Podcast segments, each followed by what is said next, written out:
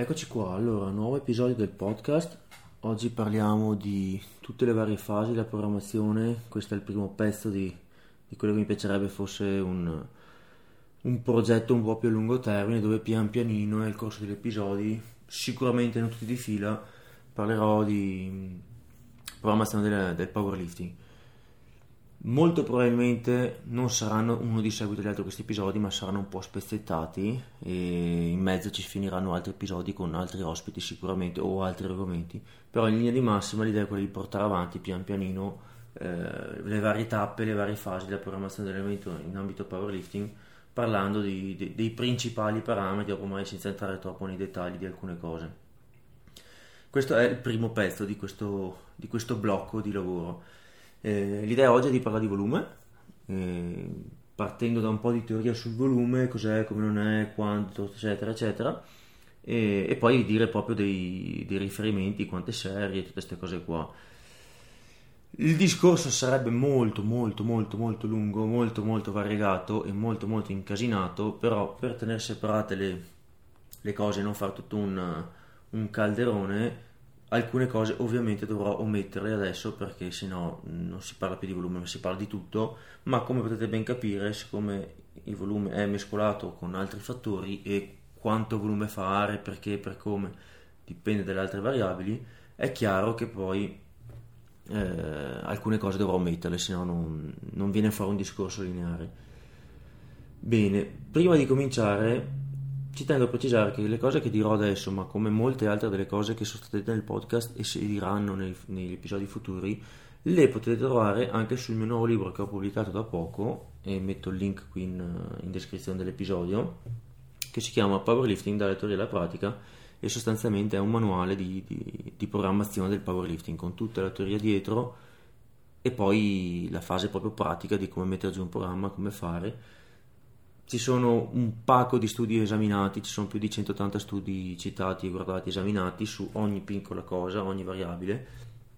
E alcune delle cose che dico oggi ovviamente sono prese dal libro. Se volete approfondire molto di più lo trovate da Amazon a 19€, lo trovate il libro. E sicuramente avete tutto quanto bello in ordine, bello impacchettato, confezionato in bella. Alcune delle cose che dico qui dovete darmele per buone, nel senso che se volete i dettagli del perché dico certe cose, o perché taglio corto su alcune di queste cose qui, appunto rifatevi al libro, che ci sono tutte le fonti, la bibliografia per spiegare quello che dico. Qui diventerebbe lunghissimo il discorso se no. E ultima cosa, prima di partire direttamente con l'argomento, sul mio sito calabrettosimone.it, nella sezione blog non trovate questo materiale qua che sto dicendo adesso su questo podcast. Queste parti qui, come anche tutta la fase di programmazione dell'allenamento eccetera, una buona parte di queste cose qui non ci sono sul blog, perché sono soltanto sul libro, quindi le trovate lì. Però sempre sul blog trovate un sacco di altri articoli, ce ne sono a decine, sono tutti gratis, senza pubblicità, senza niente, dateci un'occhiata. E sempre sul sito calabrettosimone.it potete trovare anche tutte le informazioni che volete sui corsi, sulle schede di allenamento, su programmi, su consulenze, coaching online, tutto quanto, ci sono tutti i dettagli, tutte le informazioni lì. Bene, partiamo. Allora, come di solito faccio in questi casi qui, io parto dando alcune definizioni, giusto per essere sicuri che siamo tutti sulla stessa pagina e che quando parliamo di, in questo caso, volume, ci si capisca. Allora, esistono diverse modalità per misurare il volume. Quella che oggi noi parleremo e daremo per scontata è il numero di set allenanti, ok? Giusto per completezza, giusto per chiarezza, dico brevemente anche le altre, ma in questo caso qui oggi ne parleremo ben poco. Il tonnellaggio, che tutti sappiamo essere set per rep per peso, io onestamente è un parametro che non seguo più di tanto, e tendenzialmente a chi allena o chi si interessa di allenamento dico di non darci tutto sto grandissimo peso. Poi se uno è preciso e metodico, ha magari un foglio Excel che glielo calcoli in automatico, queste cose qui ben venga. Però di per sé è un parametro che a me non piace tantissimo, perché a meno che non incrociato con mille altre cose vuol dire troppo poco. contare il volume o comunque valutare una seduta di allenamento, una settimana, un blocco, quello che è in base al tonnellaggio, secondo me è molto rischioso, perché si rischia di avere un'idea sfalsata, perché come potete immaginare il tonnellaggio è un attimo che schizzi quando si fanno sedute anche leggere, dove mai si fa qualche ripetizione in più, o mai si tiene un po' più di buffer e si fa qualche set in più, o un po' di volume in generale in più, volume inteso come quantità di roba generalmente parlando, il tonnellaggio magari schizza altissimo.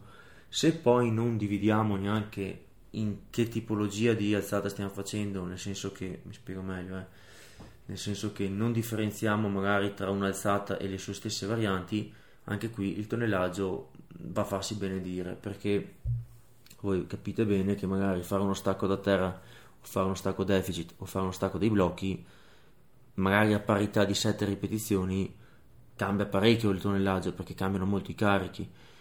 Quindi anche lì magari, oppure spariamo, lo stesso 5x5 di stacco da terra normale o di stacco dei blocchi ha un impatto completamente diverso, nonostante magari il tonnellaggio sia simile, ovviamente dipende dal carico utilizzato, però è molto diverso, ok? Solo guardare il tonnellaggio rischia di essere una cosa che è facile da far intendere, secondo me non aiuta a capire come sta andando il programma, in che fasi si è. Poi ripeto, c'è chi si trova molto bene a tracciare il tonnellaggio, magari ha una qualche forma di foglio preimpostato che glielo calcola senza star lì a farsi lui i calcoli manuali, ben venga, se lo aggiunge quello ad altre cose, ben venga. Però per il mio è una cosa che sì, butto l'occhio, ma non sto lì a fare i conti e non consiglio di farlo, perché è fatica, dispendioso farlo, se dovete farlo con tutti i programmi diventa laborioso, e non ci vedo granché di utilità. Un parametro invece che secondo me è molto più interessante è il numero di alzate, inteso banalmente come set per reps. Questo secondo me è un parametro decisamente più utile, e ovviamente bisogna mettersi d'accordo cosa contare, nel senso che c'è un valore soglia sotto il quale si considerano troppo leggere per essere conteggiate, e di solito questo valore è 50-60%, dipende dalle persone. Ad esempio nei vecchi programmi di Sheiko, quando si facevano tutti i conti sui programmi alla russa eccetera, tendenzialmente si contava dal 50% in su, e del massimale dico, quando si facevano tutti i calcoli di quante alzate per settimana, per mese e via dicendo. Però c'è stati altri che hanno anche allenatori molto importanti, come Wolf per esempio, lì le contava dal 60%, e questo, parentesi ironica, è anche una parte dei motivi per cui tante volte non ci si capisce, nel senso che quando ci si parla salta fuori che un allenatore fa x quantità di alzate a settimana, quell'altro invece ne fa una quantità molto diversa, e poi mai semplicemente le si conta in modo diverso, e questo spiega gran parte delle differenze. Credetemi, sta roba qua succede molto più spesso di quello che sembra. E io comunque lo reputo un parametro utile, e tendenzialmente secondo me è più comodo contare soltanto i set allenanti, cioè il numero di alzate, quindi quante ripetizioni totali sono state fatte nella seduta, soltanto contando i set allenanti. Quindi non so, si tira via anche il riscaldamento, anche quello un pelo più pesante, anche roba tipo al 70% o cosa così, a meno che non siano già set impegnativi, cioè siano tirati con un buffer di 4-5 ripetizioni o meno, allora ha senso contarli, ma se no sì, io conterei semplicemente le alzate allenanti dello schema allenante. Quindi non so, sto facendo un 5x5 all'80%, io conto il 5x5, quindi 25 alzate, non conto mai le serie prima al 70-75% di avvicinamento, dove hai fatto mai una tripla o una doppia, perché sono tanto leggere. Sì, i carichi sono carichi che comunque hanno una rilevanza, però sono comunque considerabili tanto leggere per essere conteggiate. Mentre il parametro che userò oggi qui, e che tendenzialmente è quello che consiglio di guardare, che è il più pratico, è il numero di set allenanti. Io tendenzialmente li conto quelli con buffer 3 o meno, anche se non tutti sono d'accordo su sta cosa qua, nel senso che ci sono alcune persone che preferiscono contarli anche con buffer maggiori, soprattutto chi fa molto affidamento al concetto di effective reps, cioè le ripetizioni efficaci, che anche qui è un discorso a parte, ma parrebbe essere le ultime 5 dal cedimento, e quindi qualcuno preferisce contare i set da quel punto lì, qualcun altro invece mai conta soltanto quelli da RP8 in su o cose di questo tipo. Per capirci qui, oggi, quando dopo darò dei numeri di set e tutte queste cose qui, io tendenzialmente parlo di numero di set allenanti e considero quelli che hanno un buffer 3 ripetizioni o meno. Questo perché? Perché dopo, più avanti, vedremo quando tirerò fuori le tabelline con i numeri, queste cose qui, che ci saranno mai delle fasi del programma in cui sembra che ci sia veramente poco volume, ma c'è poco volume perché io conto soltanto quello dentro questo parametro, quindi 3 ripetizioni dal cedimento o meno. Ma ci sono anche altre serie, solo che sono leggere, ma intervallate tra le sedute pesanti ci sono altre sedute o altre serie leggere che non vengono conteggiate in questo calcolo qui. Va bene, detto ciò andiamo avanti, se no non finiamo più. Allora, qual è l'importanza del volume? Perché si parla di volume e perché è uno dei primi parametri che ho scelto di descrivere nel libro. Allora, è importante per varie cose. La prima, la più interessante, è che è il driver principale dell'ipertrofia. Ora, io qua devo per forza di cose fare delle semplificazioni e riassumere tantissimo. Ripeto, se vi interessa in dettagli il perché non vi è chiara qualcosa, non siete d'accordo, andatevi a pescare la forma estesa di sta roba qua sul libro, dove ci sono tutti i dati, i riferimenti, eccetera. In generale, riassumendo molto e con tante semplificazioni, possiamo dire che sostanzialmente l'ipertrofia è dettata come parametro principale dal volume, ok? In linea di massima, anche qua passatemelo, più volume uguale più ipertrofia, ovviamente fino a un certo punto e non in eterno, cioè non è che io posso fare 2 miliardi di serie e ottenere ancora di più. Tendenzialmente c'è una relazione dose-risposta tra i risultati che si ottengono e il volume. Questo volume però è importante che sia fatto per la maggioranza nei movimenti specifici in cui si vuole migliorare la prestazione.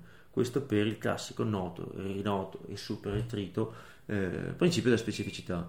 Cosa vuol dire? Vuol dire che se io sto facendo powerlifting e l'obiettivo è diventare forte di squat, banca e stacco, il grosso del volume andrà fatto su quel tipo di movimenti o strette varianti o comunque su roba che cerca di farmi migliorare in quello, ok? Se io faccio il grosso del lavoro su polpacci, avambraccio, addominali e bicipiti, probabilmente non diventerò il miglior powerlifter che io possa diventare, a prescindere da quanto volume io faccia. Quindi questo è molto banale da dire, queste cose qua, ma ogni tanto vanno ricordate, perché tenendo a mente questi piccoli principi qui si schermano già un sacco di cazzate che si sentono sulla programmazione. Una piccola nota sempre sull'importanza del volume è il fatto che quando ho detto che è il driver principale dell'ipertrofia, spesso questo è un argomento che fa discutere, che fa nascere molte puntualizzazioni, perché si dice: ma come? Ma è questo e quell'altro, la vicinanza al cedimento e la frequenza e il numero di ripetizioni. Tutte argomentazioni interessanti, però alla fine della fiera si è visto che quando si pareggia il volume negli studi e si fanno i confronti, a parità di volume la differenza è poca. Cioè, se il volume è lo stesso finale tra i vari modalità di allenamento, anche cambiando le altre variabili, se il volume finale è più o meno lo stesso, i risultati sono più o meno gli stessi. Quindi quello è il parametro che abbiamo visto essere il più impattante in termini di ipertrofia, ok? Molto meno in termini di forza. In termini di forza, e qua dopo ne parleremo in un altro episodio in cui parlerò principalmente dell'intensità, in termini di forza è un po' meno impattante il discorso, cioè è chiaro che è importante il volume, ma non è così tanto importante come quando si parla di ipertrofia, ok? Ora, quali sono i problemi del volume? Perché non è tutto rose e fiori, eh? Come dicevo prima, non è che posso continuare a aumentare il volume perché così mi dà più ipertrofia, quindi più miglioramenti, non è che posso farlo salire in eterno. Ovviamente fino a un certo punto l'incremento del volume porta più benefici, superata questa soglia diventa controproducente. Ora, qual è il valore soglia oltre il quale non andare? Ecco, questa è una domanda che sostanzialmente non ha una risposta. Ha una risposta in linea teorica, nel senso che uno può tracciare un grafico e far capire, ok, questo è il punto in cui non conviene più, ma a livello pratico non esiste una risposta e soprattutto non esiste una risposta universale. Quindi questo valore soglia io dico sempre, è soggettivo e va personalizzato e testato. Cosa significa? Perché non vorrei essere frainteso.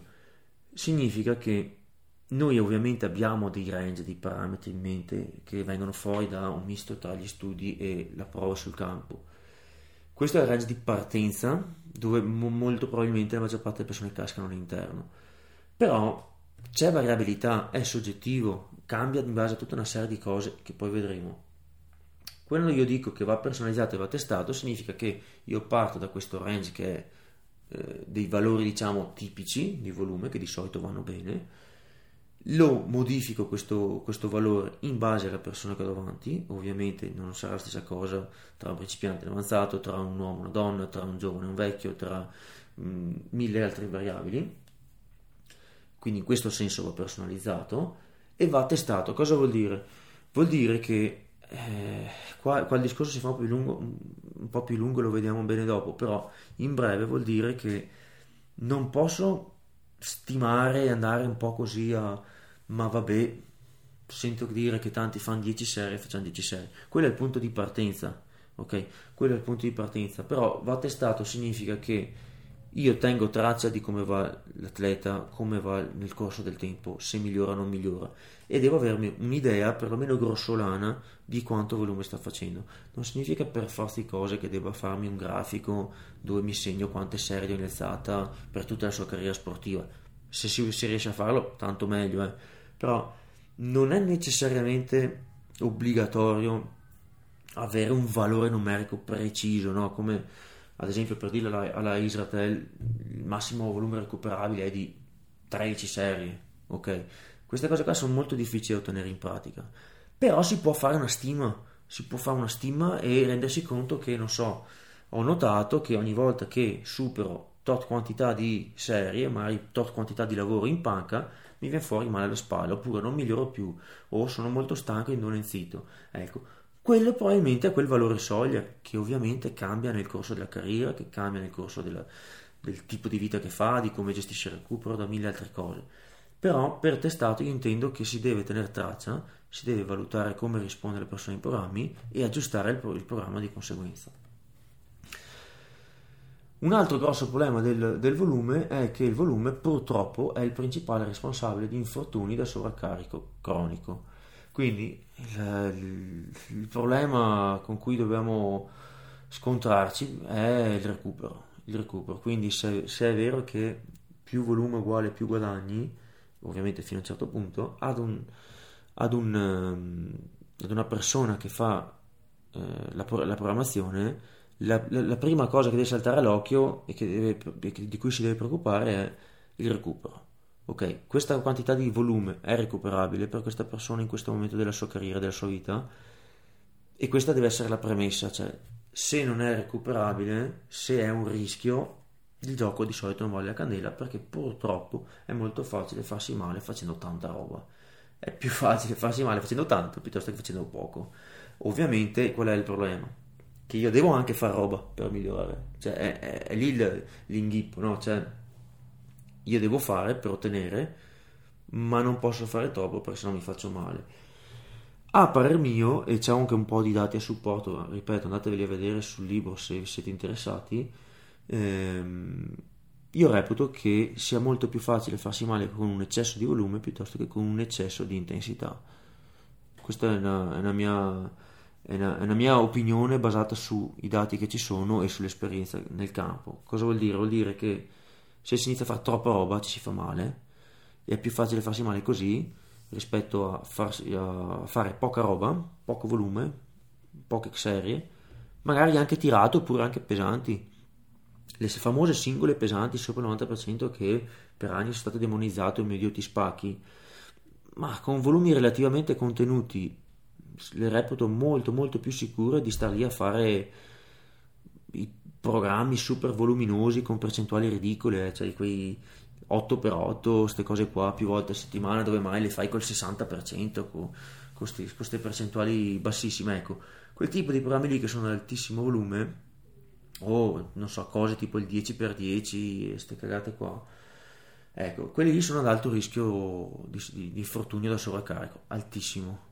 ok? Molto più difficile che capiti con poche serie tirate, o meglio ancora se le poche serie magari pesanti, ma c'è comunque un po' di buffer, quindi non so, la famosa singola al 90% che è impegnativa, è pesante, il carico alto, ma ci sono comunque un paio di ripetizioni di buffer, quelle sono decisamente più sicure di un botto di volume leggero.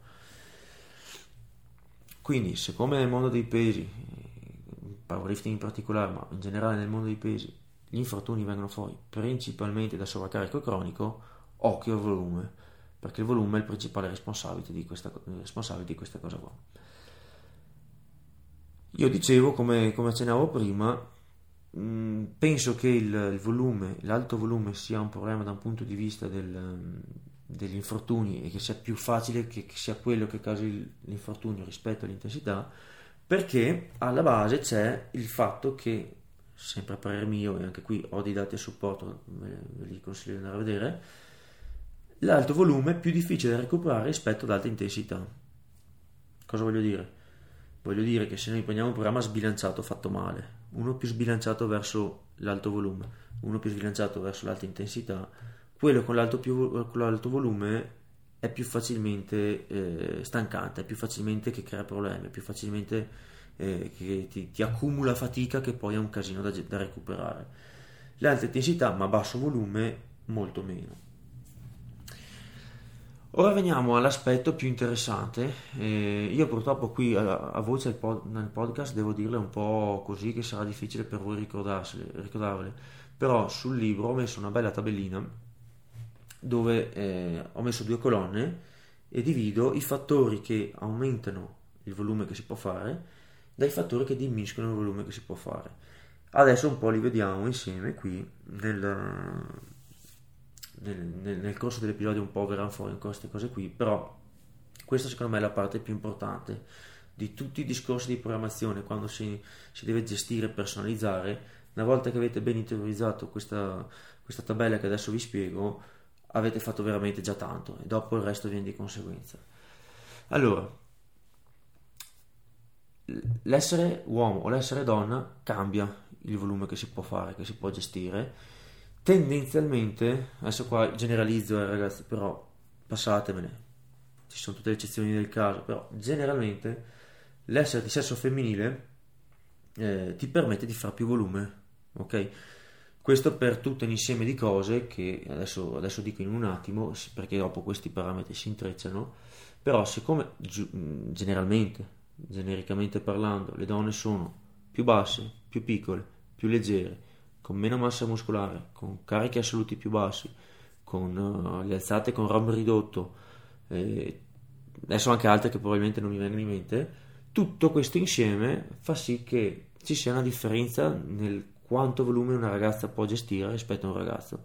Di norma le ragazze riescono a gestire più volume, ne possono fare, cioè recuperano meglio, quindi ne possono fare di più, e purtroppo per loro tante volte questo si traduce con programmi molto voluminosi. Per farle migliorare, soprattutto quelle un po' più avanzate, devono fare un pacco di roba.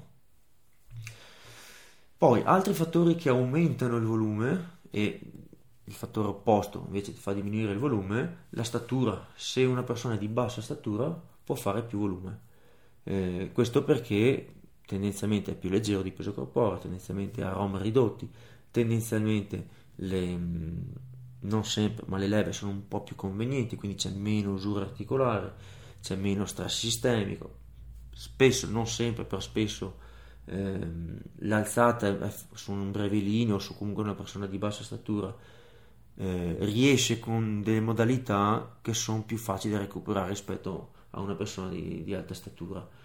Esempio stupido: prendiamo una persona molto bassa e la confrontiamo con un pari peso corporeo, pari livello, tutto quanto uguale, ma più alto, molto più alto. La persona più alta tendenzialmente è longilinea, busto corto, arti lunghi.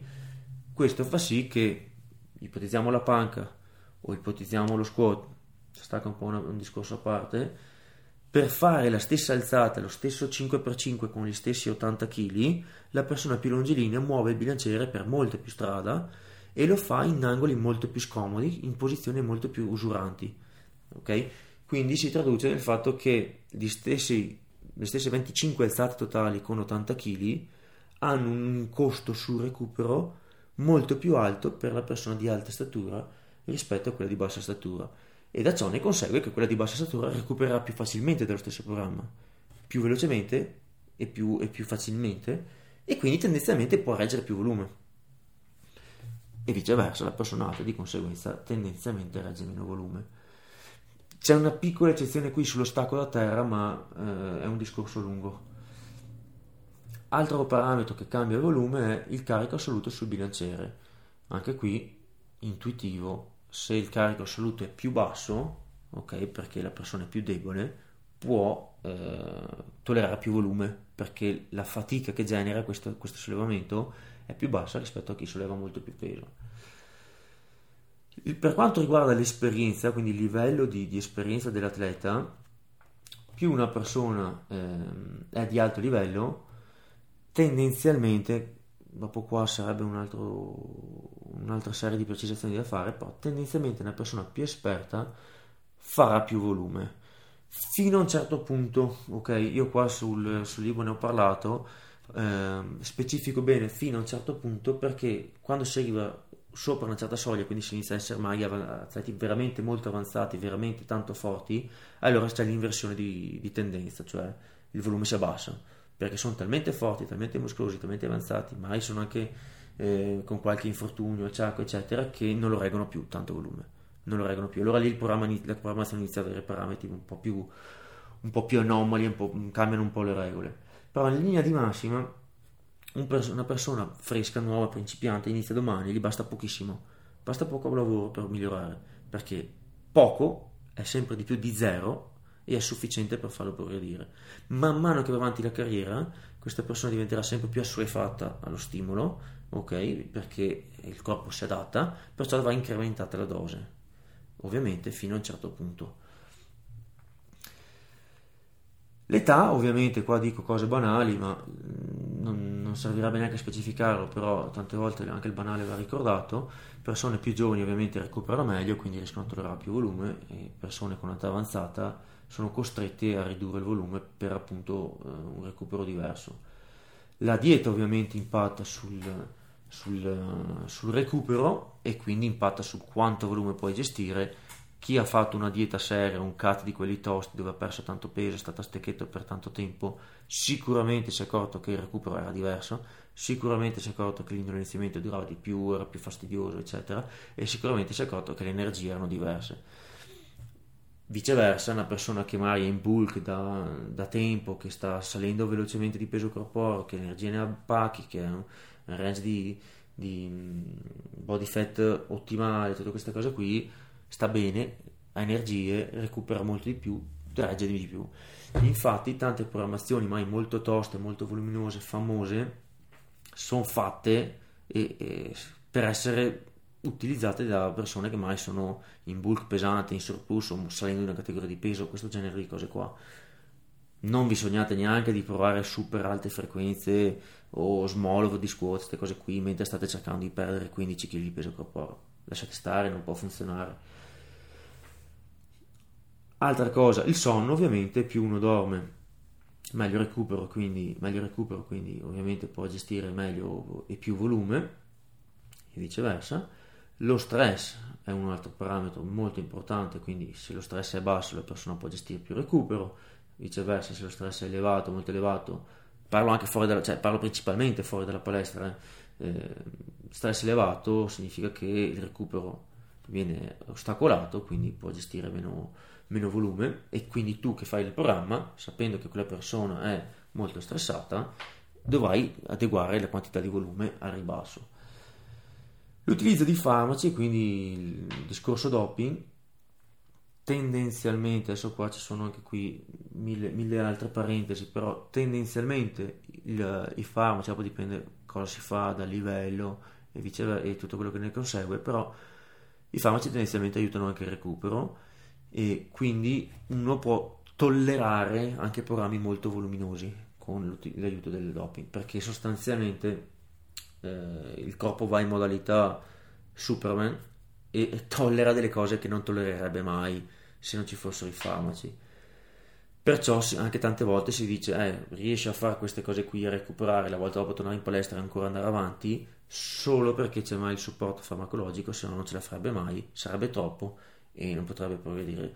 Questi discorsi qua sono solo parzialmente veri, perché purtroppo si complicano un po' le cose, soprattutto quando si inizia a parlare di gente forte per davvero, perché è vero che teoricamente aumenta il recupero, ma allo stesso tempo tu vai veramente molto oltre quello che potresti fare naturalmente, quindi i carichi si alzano, la quantità di massa muscolare si alza, l'attivazione anche a livello neurale è diversa e sostanzialmente sfrutti molto di più, hai un motore più grosso e lo sfrutti molto di più con dei carichi che il tuo corpo in realtà non sarebbe capace di gestire senza l'aiuto di questi farmaci, perciò te lo massacri anche molto di più il corpo e di conseguenza il recupero è da stare attenti. Perciò quello che si vede è che poi in realtà gente che diventa forte o che diventa sopra una certa soglia di esperienza, di anzianità di allenamento, insomma mai a un livello molto elevato, in realtà sembra che recuperino peggio, cioè si allenano mai meno, con meno volume, con meno frequenza, e da qui infatti nascono anche tanti miti dopo sull'allenamento. Se noi guardiamo per esempio powerlifter molto forti ma ritornano in monofrequenza, fanno volumi bassissimi sulle alzate da gara, fanno un paio di serie pesanti una volta a settimana, basta, e poi complementari leggeri. Strategie che praticamente mai funzionano su un natural di struttura normale con carichi normali eccetera. Però se una persona fa 400 kg di squat è chiaro che non puoi pensare di fare gli stessi volumi di una persona che ne fa 200 di squat o 150. Quindi il doping aiuta sicuramente per certi versi, però non è così scontato che una persona che utilizza farmaci si alleni con più volume, anzi poi si arriva a vedere tanti casi in cui conviene farne meno. Quindi è da prendere un po' con le pinze questo discorso qua e sarebbe da espanderlo. Eventualmente, se siete interessati a questo discorso qui, io ho fatto un episodio dove ho parlato molto di allenamento con i farmaci e non farmaci con Pete Rubish, dovrebbe essere 20 e qualcosa il numero dell'episodio, adesso non me lo ricordo a memoria. Comunque c'è quasi 2 ore di questo argomento qui, se vi interessa ve lo pescate lì che l'abbiamo spiegato bene. Ultimo parametro che ho inserito su questa tabella riguardo ai fattori che influenzano la quantità di volume è lo storico di sport e allenamenti fatti prima del punto in cui ci si trova adesso nella programmazione. Quindi se abbiamo una persona che è stata sedentaria fino al giorno prima, il suo corpo è molto ricettivo allo stimolo, è fresco e non è allenato neanche per gestire tanto volume. Quindi sostanzialmente se una persona era sedentaria o aveva fatto sport di basso volume, di bassa quantità di lavoro, tendenzialmente si è un po' inclinati verso la direzione del basso volume. Se una persona fino a poco prima era abituata o a programmi di allenamento molto molto voluminosi o comunque ad altri sport che richiedevano grandi quantità di lavoro di volume, allora tendenzialmente il suo corpo è anche più abituato a tollerare più volume e mai si è un po' costretti ad aumentare la dose di volume. Esempio banalissimo, stupido. È chiaro che se ti arriva una persona che deve allenargli e fargli un programma di squat e fino al giorno prima questo qua era sedentario, non ha mai fatto niente, non si è mai mosso dal divano, non gli metterai la stessa quantità di serie di volume di uno che fino al giorno prima faceva le maratone e ha fatto maratone per 10 anni. Cioè le capacità di recupero, la capacità di tollerare il lavoro sulle gambe sono diverse. Bene, tenete bene a mente tutti questi parametri, queste cose che abbiamo detto adesso sui fattori che influenzano il volume, perché poi ci ritorniamo e tornano fuori 1000 volte anche parlando di frequenza, parlando di intensità, parlando di complementari, parlando di 1000 altre cose. Una volta che ne capite le logiche dietro, veramente avete in mano molto su come si fa una programmazione. Veniamo ora ai range di volume, cioè cosa devo fare, quanta roba devo mettere, come faccio a capire, cioè ok, ho capito che si personalizza tutto quello che vuoi, però quanto volume devo fare? Allora, io qui ho dovuto ancora una volta semplificare tanto, riassumere tanto, perché sennò sarebbe infinito il discorso. Mi dispiace dirlo come un disco rotto, però per chi non è convinto da questi numeri che dico o da queste frasi brevi che dico, trovate tutti i dati e le spiegazioni sul libro. Dalla ricerca, riassumendo tantissimo, mi piace dirlo, sappiamo che sostanzialmente si può migliorare la forza nel breve termine, e sottolineo nel breve termine, anche solo con dai 3-5 set a settimana a basse ripetizioni, ovviamente tirati, non saranno set leggeri di riscaldamento. Sembra poco, e lo è, perché tendenzialmente non ci si allena con così poco volume, però ci sono dei dati, e ci sono dei dati anche su powerlifter forti che hanno fatto questi esperimenti qua, ne hanno parlato anche su diversi podcast altri allenatori che hanno fatto appunto questi esperimenti e hanno ottenuto dei risultati affascinanti. Si può perlomeno, ripeto, nel range di qualche mese ottenere dei risultati anche con molto molto poco volume, soprattutto se prima si era fatto un periodo che se ne faceva di più di volume. Però se abbiamo dalla ricerca questi valori soglia, no, di 3-5 serie pesanti a settimana come quantità di lavoro sufficiente, minima, io sono un po' restio a dare questi valori così bassi, ok? Per esempio ci sono altri dati che dicono che anche solo con dalle 1 alle 3 singole pesanti, molto pesanti, si può mantenere i guadagni per qualche settimana, quindi senza perdere forza. Questo è già più accettabile come discorso, perché è un mantenimento e è per qualche settimana. Non fossilizzatevi troppo sul discorso 3-5 set come volume minimo per migliorare, perché tendenzialmente nella maggioranza dei casi è un po' pochino e dopo un po' non funziona più, ok? Cioè potreste trovarvi a fare veramente solo 3-4-5 serie a settimana di un'alzata e comunque magari migliorare, ma non è perché è quel poco volume che è sufficiente e si può continuare così, ma è perché fino a prima ne facevi molto di più e quindi stai facendo una specie di mezzo scarico e di intensificazione, quindi è quello il motivo molto probabilmente.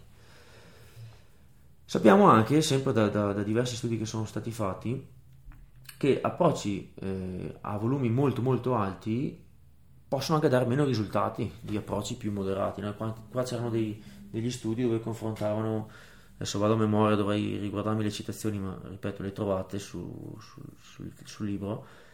Mi pare che avessero confrontato una cosa come 10 rispetto a 6 serie o range del genere, per seduta parlo, e le differenze nell'arco della settimana tra programmi con più o meno volume in range diversi, e hanno visto che effettivamente esistono dei cut-off, no? Cioè delle soglie oltre le quali non conviene più andare, anche in termini di forza. Queste soglie qua tendenzialmente sono molto più basse quando si parla di elemento della forza rispetto a quando si parla di elemento in ottica ipertrofia. Ovviamente perché se lo fai nello squat a basse rep con percentuali di carico più alte, ovviamente reggi meno volume rispetto a fare le serie da 15 leggere in pump di leg extension. Bon, veniamo ora alla parte più succosa, che è quante serie, proprio in termini di numeri, fare nelle varie alzate per conteggiare il volume nella programmazione. Allora, io ho diviso qui, ho fatto una bella tabellina che la trovate sul libro, e ho diviso nelle varie fasi della programmazione. Perché? Perché il volume, come sappiamo, non è statico, costante tutto l'anno uguale, ma va a essere modificato in base a quanto lontano siamo dal test o gara e da cosa vogliamo fare. Io qui ho diviso didatticamente, no, nella fase di volume ipertrofia, nella fase di intensificazione, nella fase di picco, per darvi dei riferimenti. Dopo non siete obbligati a programmare sempre per forza con questi schemi qui, con questo andamento di periodizzazione. Potete usare anche altre strategie, però tenete a mente un po' quale dovrebbe essere l'obiettivo del punto della programmazione in cui siete e prendete di conseguenza il range di volume che vi sto dando, nel senso che non siete obbligati a fare in questo ordine, in questo modo, le varie fasi per programmare una gara. Però se siete magari a 6 mesi da una gara e l'obiettivo è quello di fare un off season o di costruire di ipertrofia eccetera, vi orienterete sui range di volume che vi do adesso nella fase di ipertrofia barra volume e via dicendo. Allora, per quanto riguarda la fase di ipertrofia e volume di squat, abbiamo tra le 10 e le 18 serie settimanali, parlo di serie settimanali, di panca dalle 14 alle 22, di stacco dalle 6 alle 12. Per quanto riguarda la fase di intensificazione, squat dalle 6 alle 12, di panca dalle 8 alle 18, di stacco 4/8, là in mezzo. Nella fase di picco, squat dalle 3 alle 6 alla settimana, panca dalle 4 alle 8, stacco dalle 1 alle 5. Precisazioni su questa tabella prima che vengano fuori malintesi.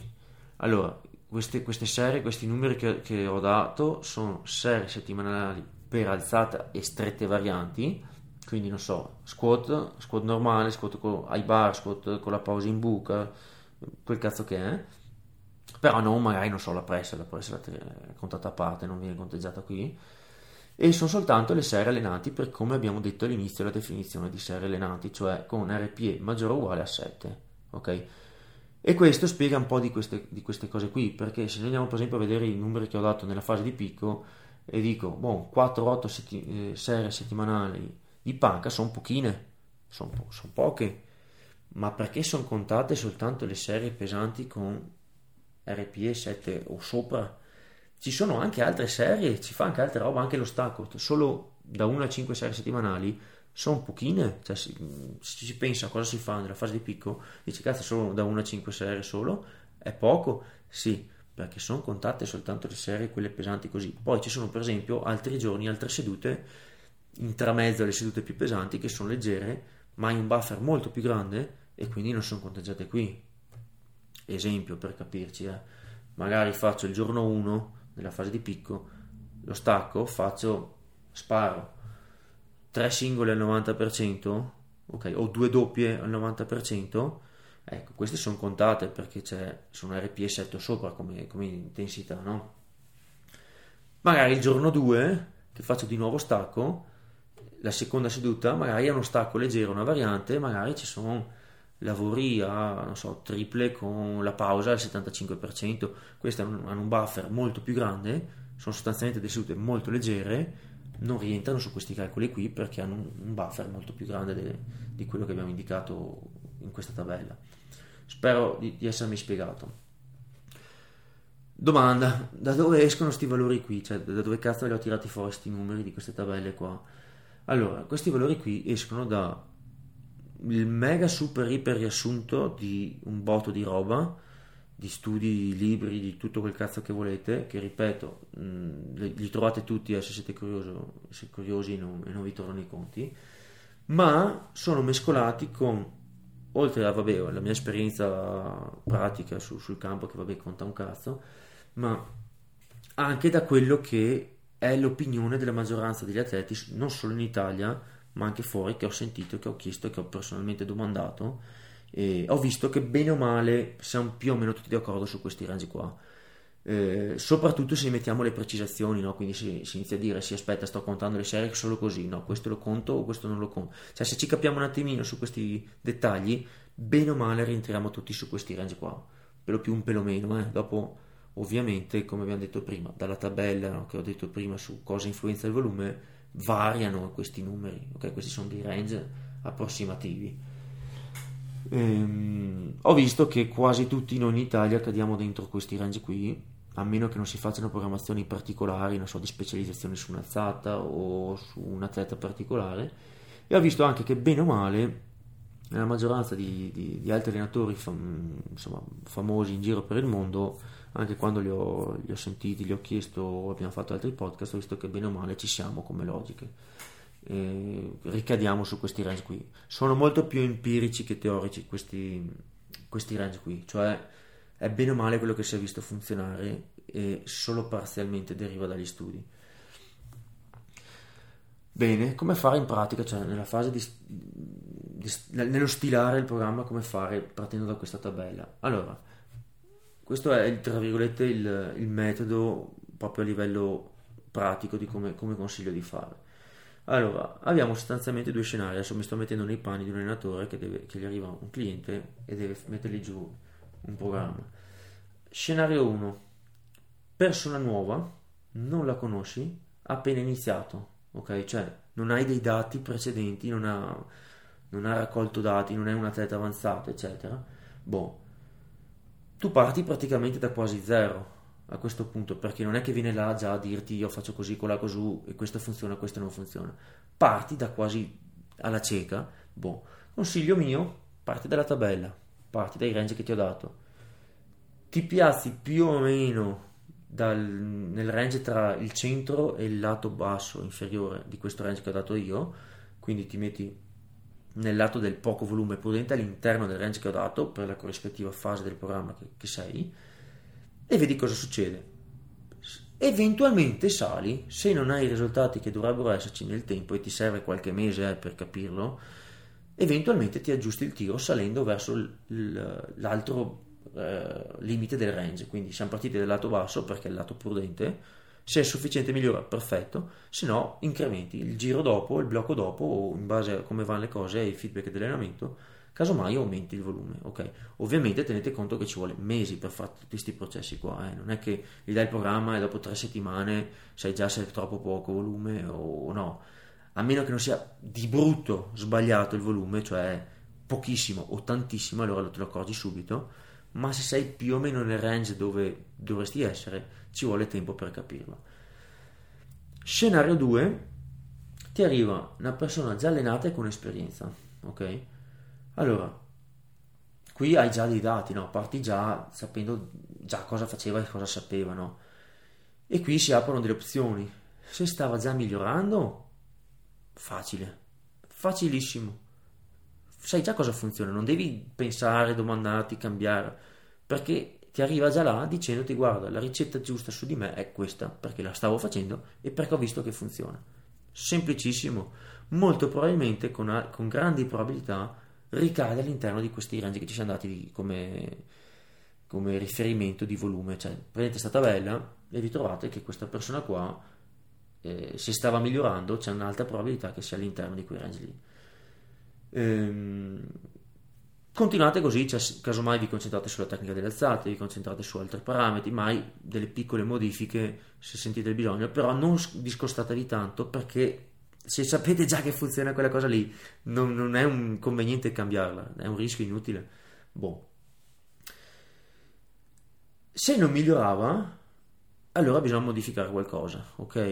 E a quel punto confrontate quello che stava facendo con quelli che sono i parametri che vi ho dato qui su questa tabella, e gli scenari possono essere molteplici, nel senso che non migliorava, tu gli dici: oh, come stai? Domanda magica, che però tante volte non si fa. Ok, e come stavi? Visto che non miglioravi, come stavi? Come andavano le cose?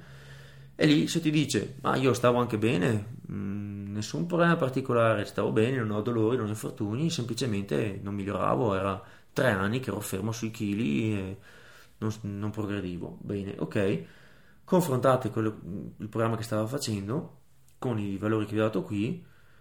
Può essere, non è detto, ma può essere che stesse facendo troppo poco volume. Ok, se lui recuperava bene, stava bene, non aveva dolori e semplicemente non migliorava, potrebbe essere che stesse facendo troppo poco. E questo è il caso che capita spesso nella maggior parte dei clienti di coaching online, cioè intermedi, il classico tizio che è forte in palestra, però non è un powerlifter d'elite che gareggia a livello nazionale, che si piazza bene, no?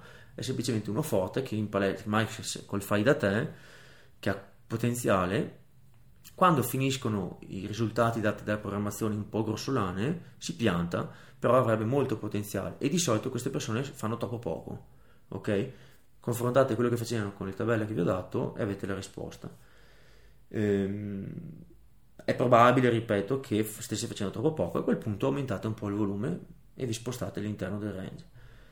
Se invece, e questa è una brutta notizia, lui faceva già quello che rientra sui parametri che vi ho dato e non migliorava, e era in stallo da un pezzo, e guardate, si allenava bene, faceva tutto bene, questa è una brutta notizia, perché, amico mio, probabilmente ha a che fare con una persona che non ha più tanti guadagni ancora da fare, e questa è una bella doccia fredda, perché ovviamente dovete essere chiari con la persona con cui avete a che fare, nel senso che gli dite: guarda, stai già facendo le cose molto bene, vediamo cosa riusciamo a spremere fuori, perché molto probabilmente non c'è tutto sto margine ancora di miglioramento. E quindi siate chiari. Dopo, ovviamente, questi sono i casi in cui inizia a aver senso provare robe non tradizionali, quindi mai programmi molto più voluminosi o programmi particolari. Se invece la domanda "come stai?", questo nostro simpatico amico che non migliora ti risponde: male, perché negli ultimi anni ho avuto un sacco di infortuni, mi fa male al ginocchio, mi fa male la schiena, ogni volta che ritorno a allenarmi a prendere un po' di forma poi mi spacco qualcosa. Ecco, qui avete già un indizio importante, probabilmente l'allenamento che fa non è adeguato alle sue capacità di recupero, o ha una tecnica di esecuzione di merda, ma dipende, insomma, potrebbe anche essere una combinazione. Però se tutto sommato dei video che ho da, insomma, vedendo le alzate sue, vi sembra che si alleni con una buona qualità, con una tecnica buona, eccetera, molto probabilmente il volume che sta facendo, o in generale la programmazione che sta portando avanti, o che ha portato avanti nell'ultimo periodo, non è adeguata alle sue capacità di recupero. Con discrete probabilità, andando a fare due conti sui volumi, ne faceva troppo. Ok? In quel caso lì la soluzione qual è? Ridurre il volume, spostarci verso i range che abbiamo qui visto, o eventualmente andare anche più bassi, perché se era tanto tempo che faceva troppa roba, magari ha senso fare un periodo in cui ne fa poca per recuperare, per gestire gli infortuni, e poi pian pianino ritornare. E magari a volte si hanno anche sorprese in questi casi qui, perché magari appunto fa un po' effetto taper, dove appunto dissipi la fatica e pum, spuntano fuori prestazioni che non si pensavano. Se invece alla stessa risposta, cioè sto di merda, infortuni eccetera, tu guardi il programma, era un bel programma fatto bene, non c'era nulla di esagerato, anche qua brutta notizia, nel senso che probabilmente bisogna ridurre ancora, o pensare di cambiare strategia, far sì che il recupero sia più facilitato, perché così non va bene, è evidente che così non vada bene. In sti casi qua altamente sconsigliato aumentare il volume, non fatelo, anche se dovesse venire fuori che ne faceva già poco. È un grandissimo rischio cercare di aumentare il volume in sti casi qua, è un rischio. Attenzione, perché purtroppo tante volte queste persone qui in realtà ve lo chiedono, vi dicono ma però non miglioro, cazzo, vaffanculo, faccio panca 7 volte a settimana finché non miglioro. Non cascateci, perché queste qua di solito, queste cose qui finiscono con un infortunio ancora più grave. Quindi se vi dovesse capitare uno scenario così, magari un atleta anche avanzato, diventa delicato. Queste sono delle belle sfide.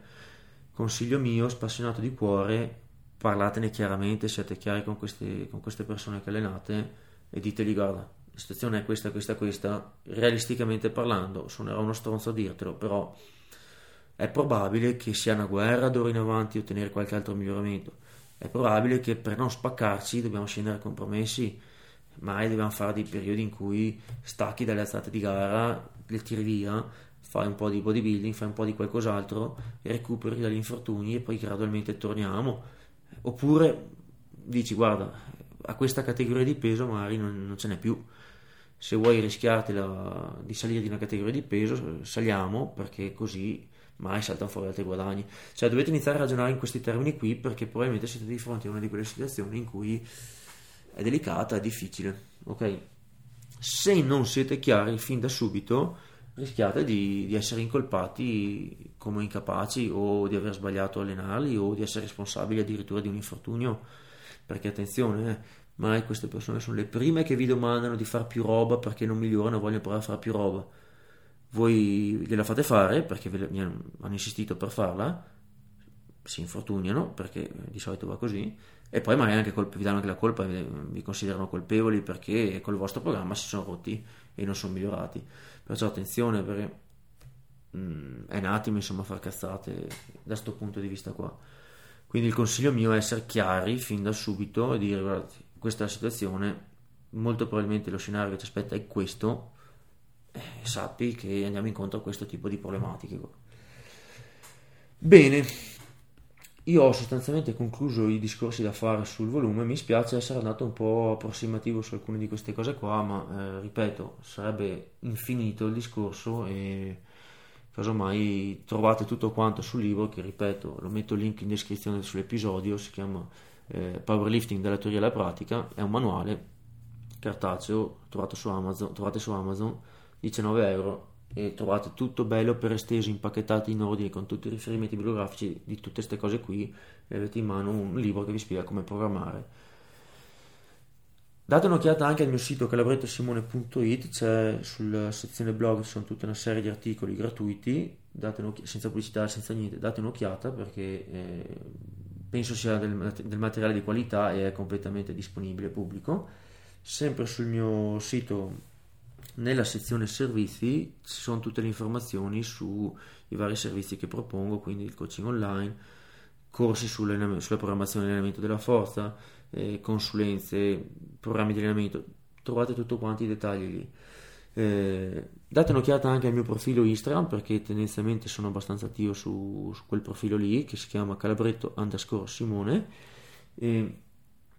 Se avete bisogno di attrezzature per il powerlifting, vi consiglio di dare un'occhiata al sito powergear.it.